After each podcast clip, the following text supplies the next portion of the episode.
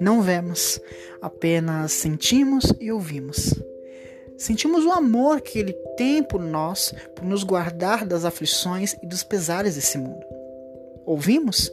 Ouvimos sim, a Sua voz, que acalma os corações e trabalha em multidões. E para cada um de nós há um tempo diferente, pois Ele é o dono do tempo.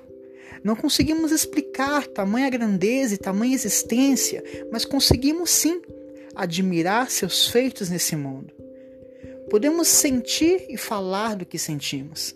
Também podemos anunciar a outras pessoas o que vivemos. E ao anunciar o que vivemos e sentimos, podemos marcar gerações simplesmente anunciando seus feitos. E o que você tem feito para que isso aconteça? Creio que, através de nossos feitos, uma geração anunciará a outra geração sobre quem Ele é, pois faremos coisas maiores do que Ele.